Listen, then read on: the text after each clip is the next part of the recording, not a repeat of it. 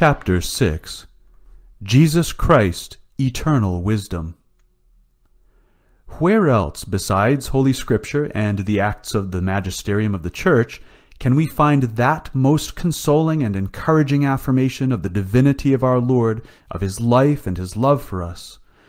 In the liturgy, for the whole liturgy sings to us of our Lord Jesus Christ. It sings of the love of God for us by every means and modality. It is for this very reason that, because the divinity of our Lord is sung in the liturgy, because his royalty is manifested there at every instant by word, action, and adoration, that the liturgy must now disappear. For the enemies of our Lord no longer wish to hear his royalty spoken of publicly in society. Instead, the liturgy has become the public act of praise rendered to humanity, to man himself. The public homage given to the royalty of our Lord and to his divinity has become intolerable to them. Since we are now being told that the Moslems and the Jews adore the same God as we Catholics, it is not without interest to be acquainted with a passage from a book titled Portrait of a Jew, published in 1962 by Albert Memmi, a Jew of Tunisian origin who, after being expelled from Tunisia, settled in France. Are the Christians really aware of what the name of Jesus, their God, means to a Jew? For a Jew who has not ceased to believe and practice his own religion, Christianity is the greatest theological and metaphysical usurpation of history. It is a blasphemy, a spiritual scandal, and an act of subversion. For all Jews, even atheists, the name of Jesus is the symbol of a threat a heavy menace that has been hanging over their heads for centuries, and which is always threatening to explode into catastrophe without their knowing why or how to parry.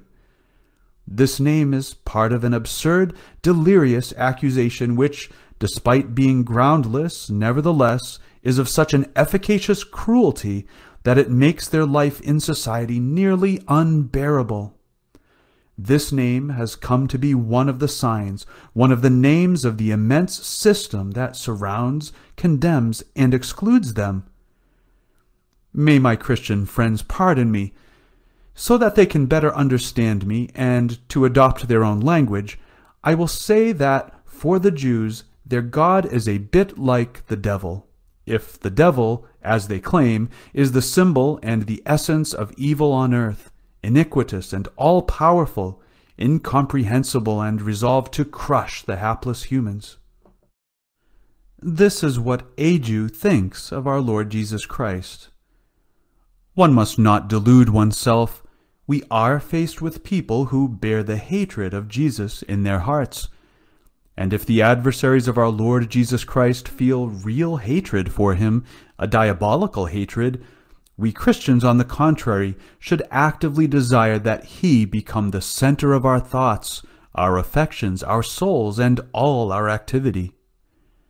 St. Louis Grignion de Montfort utilized a language both simple and profound to express this thought in The Love of Eternal Wisdom.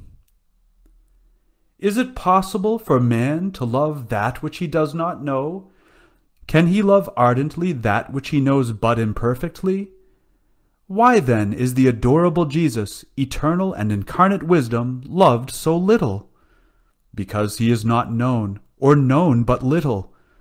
Very few of us, like St. Paul, make a sincere study of the supereminent science of Jesus, which is nevertheless the most noble, the most consoling, the most useful, and the most necessary of all sciences in heaven and on earth. He continues, St. John Chrysostom tells us that our Lord is a summary of all the works of God, an epitome of all God's perfections and of all the perfections of his creatures in these words, Jesus Christ, eternal wisdom, is all that you can and should wish for. Long for him, seek him. He is the most precious pearl you should wish to acquire even at the cost of selling all that you possess. Nothing is more consoling than to know divine wisdom. Blessed are they who listen to him. more blessed still they who long for him and seek after him. Blessed above all are they who teach his ways, who experience within their hearts the intimate sweetness of him who is at once the joy and happiness of the eternal Father and the glory of the angels. This knowledge of eternal wisdom is not only the most noble and consoling, it is also the most useful and the most necessary, because, quote, eternal life is to know God and his Son, Jesus Christ. John 17:3. If we really wish to obtain life everlasting, let us acquire knowledge of divine wisdom. Then St. Louis de Montfort summarizes in a few words these sentences which are already to be found in the writings of the Fathers of the Church. To know Jesus Christ, eternal wisdom, is to know enough. To know everything and not to know him is to know nothing. Who knows Christ knows enough, even if he knows nothing else. Who does not know Christ knows nothing, even if he knows everything else. We should often repeat and meditate on these words. Those who have never studied who and what our Lord is the wise men of this world, who scarcely know him, find this assertion very difficult to admit. They cannot understand because they do not have the faith. It is faith which teaches us that everything is in our Lord Jesus Christ. Why is everything in our Lord Jesus Christ? Because our Lord is God and everything is in God. The reply is simple and accessible, even if it seems difficult to some to admit that this man was God. St. Louis de Montfort continues, What does it avail an archer to know how to hit the outer parts of the target, if he does not know how to hit the center? What will it avail us to know all other sciences necessary for salvation, if we do not know the only essential one, the center to which all others must converge, Jesus Christ? St. Paul, as sure of himself as he was and so well versed in classical letters, none the less said, For I judged not myself to know anything among you but Jesus Christ and him crucified. 1 Corinthians 2 2. This is the resume of our faith, and what deeply interests men, despite what one may think or say about it. Even though our civilization is becoming less and less Christian, most of us still live in social circles accustomed to these Christian truths. Yet, we are no longer adequately aware of what our Lord Jesus Christ gave to our society and our families. We find it natural. Of course, we are disappointed to see that little by little holiness is disappearing from home and hearth, and Catholic order from public life. To really measure all that our Lord brought to our society, perhaps it is necessary to have been in contact with pagan peoples. Of the thirteen years I was in Gabon, seven of them were spent in the bush. I had therefore the opportunity to speak to these pagans in their own language, and to teach them the gospel, and thereby enable them to discover our Lord Jesus Christ, and approach him it is impossible to imagine the impact made upon these absolutely uncultivated souls, knowing neither how to read nor write, when one spoke to them about our Lord Jesus Christ and about the cross of our Lord. It is just what St. Paul said. It was what they needed and were waiting for. Similarly, while visiting the oases in the Sahara, I had contacts with Muslim peoples I went into the schools of the Holy Ghost fathers and sisters. What interested the children? It was hearing about religion, about our Lord Jesus Christ. As soon as one turned to other subjects, their minds wandered. As long as one spoke to them about religion, their little eyes opened wide, and they were attentive. This might at first glance seem surprising, and yet it is not at all. Rather, it is very natural. Our Lord is their God, their Creator, and it is impossible for there not to be an affinity between the one who created and redeemed them and themselves, between their Creator and their souls. And consequently, the simple fact of speaking of our Lord to these souls captivated them. About fifteen years before the council, progressive catechisms were drawn up under the pretext that one must not teach the truths of the faith to children because they cannot understand them, that one must first teach them natural truths, prove to them the existence of God, and then very gently lead them to religious truth. Only when they have understood about the existence of God might one begin to speak to them about revelation and Jesus Christ. What an aberration! Utter madness! For one forgets that our Lord Jesus Christ is also the Creator.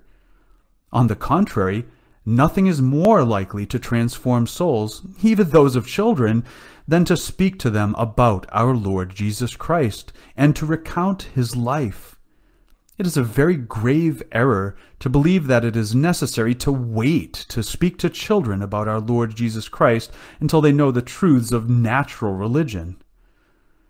There are also those who affirm, and this occurs frequently, that in the missions the missionaries should not preach religion to the infidels until they have given them a minimal standard of living. Of what use is it, they argue, to preach the gospel to people who live in a completely deficient social and even physical environment? But this reasoning is absurd and, let us add, truly almost diabolical, because it means depriving these people and these children of that which is most precious and beautiful for them, and which they are quite capable of receiving. Ultimately, it means depriving them of the very thing they are most capable of adapting themselves to, even more rapidly and more easily, perhaps, than can those persons who are well endowed and live comfortably. In her admirable Magnificat, the Blessed Virgin Mary says, Esurientes implebit bonis, et divites demisit inanes. Luke 1, 53. He hath filled the hungry with good things, and the rich he hath sent empty away. So they would like to make these poor people who are already and able to receive the truth of our Lord rich according to the world's standard, and deprive them of what brings true happiness. For it is not from riches that truly happy life springs. When teaching them the gospel and the faith, one could see these tribes become Christian, become transformed. One could almost tell by reading their faces which were Christian and which were not. The faces of the Christians were serene, radiating peace, while the others were often contracted by fear, subject to a kind of perpetual dread of the spirits surrounding them, always ready to do them evil. Their faces did not reflect happiness. The face of the Christian who is delivered from these pagan beliefs and who places his hope in God, who rests in God, is relaxed, cheerful, and peaceful. These few reflections are brought forth to refute the false principles according to which one would refrain from giving our Lord Jesus Christ to those who seek him, need him, and are waiting for him. It is not charitable to say that First of all, it is necessary to give these poor peoples a more humane standard of living, after which one will preach to them the gospel. True charity consists in giving them straight away what is essential. That is the foundation of their joy, their happiness, and their interior transformation. It is false to affirm that to preach the gospel is simply to incite people to endure patiently insults and trials, without giving them joy, without trying to diminish injustices. It is by preaching our Lord Jesus Christ that injustices will disappear. To the degree that people believe in our Lord Jesus Christ and are subject to him, and hence to his law of love, they will acquire the concern to practice charity and to give everyone his due. The immediate consequence will be that humane relationships and justice will be reestablished. This is the only way, there is no other, for our Lord is the source of all good. It is not by class struggle that justice can be reestablished, but by preaching the reign of our Lord Jesus Christ. There is no greater service one can render to souls in order to lead them to their salvation. There is no greater source of social and civic well-being or of familial integrity than our Lord Jesus Christ. Good Christians found good Christian families who know how to bear their trials and give mutual support. By maintaining a Christian home, they obey the law of God. Nowadays they seek means and methods for increasing the standard of living, and only this counts. But when all is said and done, one still notices that the same injustices continue, more or less, because they have repudiated the law of our Lord Jesus Christ. Big financial scandals and injustices erupt because people have lost the notions of charity and of justice. Let us not listen to these false prophets who would keep us from speaking of our Lord and oblige us to find another means to please men and save them. All that is false. Taking inspiration from the Epistle of St. Paul to the Philippians, St. Louis de Montfort expresses his choice. I now see and appreciate that this knowledge is so excellent so delightful, so profitable, and so admirable, that I take no account of all that pleased me before. All else is void of meaning, absurd, and a waste of time. Commenting on another passage of St. Paul, Colossians 2, 4-8, St. Louis de Montfort continues, I say to you that Jesus Christ is the abyss of all knowledge, that you may neither be deceived by the specious or high-sounding words of orators, nor by the deceptive subtleties of philosophers. Quote, Grow in grace and in the knowledge of our Lord and Savior Jesus Christ. 2 Peter 3.18 In this work, The Love of Eternal Wisdom, in speaking of the Word incarnate, who is eternal wisdom, he tells us how to approach him know and imitate him. The shortest way to arrive at the goal is the Blessed Virgin Mary, for she is the way that leads us to perfection. Such was the spirituality of St. Louis de Montfort. His first devotion was directed to eternal wisdom, to our Lord Jesus Christ, as he wrote, Christ is our doctrine. It is he who teaches us. Christ is our master. It is from him that we learn. Christ is our school. In him we learn. Because Christ is the one and only messenger, the light on all questions, he has the key to all human problems. Our world must relearn to know the one to whom it owes all that it is. It is necessary to speak to it of our Lord Jesus Christ over and over without tiring. If the world knows him in his doctrine and his works, it will rediscover in him the Lord and Master whom false guides and unworthy pastors have made it forget. And so helped to return to the source of all goods, it will find once again the way, the truth, and the life.